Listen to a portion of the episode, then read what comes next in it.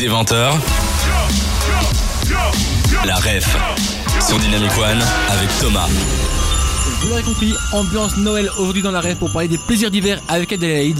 On a vu un premier aperçu de l'événement, mais là on va un peu creuser avec des questions qu'on a reçues d'auditeurs, avec des questions qu'on a préparées avec Manu. Oui, tout dans, dans un premier temps, nous on avait vu que vous proposiez des Winter Pop. Est-ce que tu sais nous expliquer qu'est-ce que c'est quoi le concept?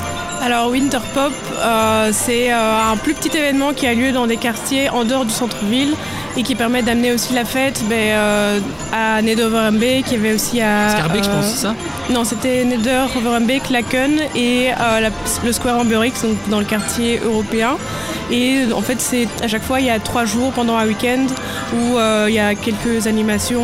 euh, par exemple, des, euh, il y avait des braseros, des cracheurs de feu, des euh, gens qui viennent faire des mini-concerts, du théâtre, un peu tout ça, pour euh, qu'ils aient aussi euh, l'occasion de, de voir. euh, Et généralement ces week-ends, c'est en même temps que les plaisirs d'hiver qui ont lieu dans le centre-ville, ou bien c'est un peu avant ou à, une autre, à un autre moment de la journée? C'est pendant Plaisir d'hiver et donc c'est trois week-ends successifs. Le premier c'était euh, le 1er décembre et donc là c'est terminé puisque euh, les trois week-ends sont passés. Est-ce que vous avez des activités de prévues pour les enfants? Est-ce que tu nous dire un peu ce qu'il y a Euh, On avait vu qu'il y avait la tour noire notamment. Oui, tout à fait. Donc à la Tour Noire, donc c'est juste derrière l'église Sainte-Catherine.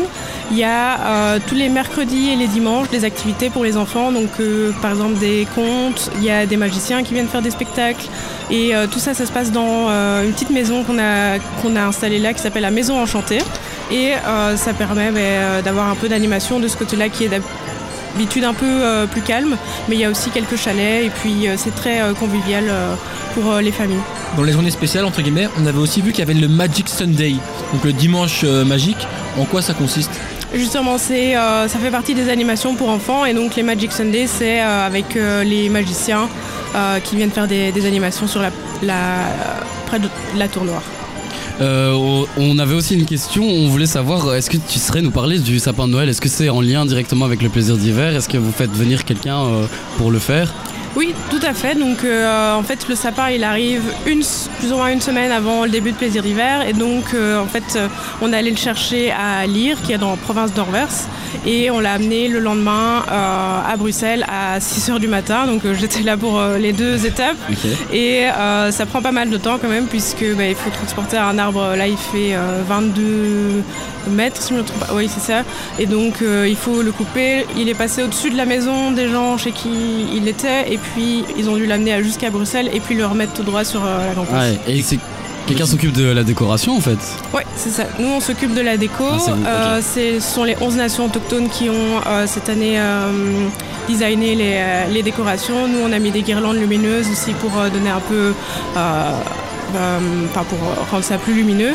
Et, et donc, il a été illuminé le premier jour de plaisir d'hiver à l'inauguration. Et si je me trompe pas, le, le sapin, il vient de chez un particulier, c'est ça C'est ça. Et comment vous faites pour trouver un sapin qui fait, euh, enfin, si grand chez quelqu'un Mais il y a euh, une entreprise, enfin un pépiniériste qui s'occupe de ça. Donc euh, pendant toute l'année, il fait un peu de repérage, mais souvent c'est plus des, des gens qui ont un arbre par exemple qui est trop grand pour leur jardin, qui vont euh, proposer aussi de le donner pour la grande place. Et puis ça permet d'avoir une fin de vie pour l'arbre. euh, Vous rendez service, grosso modo. c'est ça. Et puis euh, Ouais, et aussi on avait vu cette année que vous avez mis un accent sur la durabilité. Est-ce que tu saurais nous expliquer un peu? Alors donc il y a euh, plein de mesures qui sont mises en place pour rendre l'événement plus durable. Donc euh, par exemple la vaisselle réemployable. Donc ça veut dire que euh, contre une caution, on peut euh, prendre son plat dans un- une assiette qui va pas être jetée à la poubelle après. On va juste l'utiliser et puis on rend euh, le, contenant dans un container et puis on récupère 2 euros qui était ce qu'on a payé en plus pour la caution. Et on utilise aussi des gobelets réemployables. Il y a le sapin est ré- recyclé après pour euh, en faire par exemple des trophées pour le BXC Tour, donc qui est une course de vélo qu'on organise, et euh, aussi pour euh, nourrir les, les pousses de nouveaux sapins qui sont plantés par la suite. Et puis il y a tout plein d'autres mesures sur l'événement. Tu nous as aussi parlé d'un spectacle de son et lumière sur la Grand Place. Est-ce que c'est tous les soirs? Oui, tous les soirs, donc euh, du lundi au jeudi c'est toutes les heures à partir de 17h et euh, à partir du vendredi c'est toutes les demi-heures jusque 22h le soir.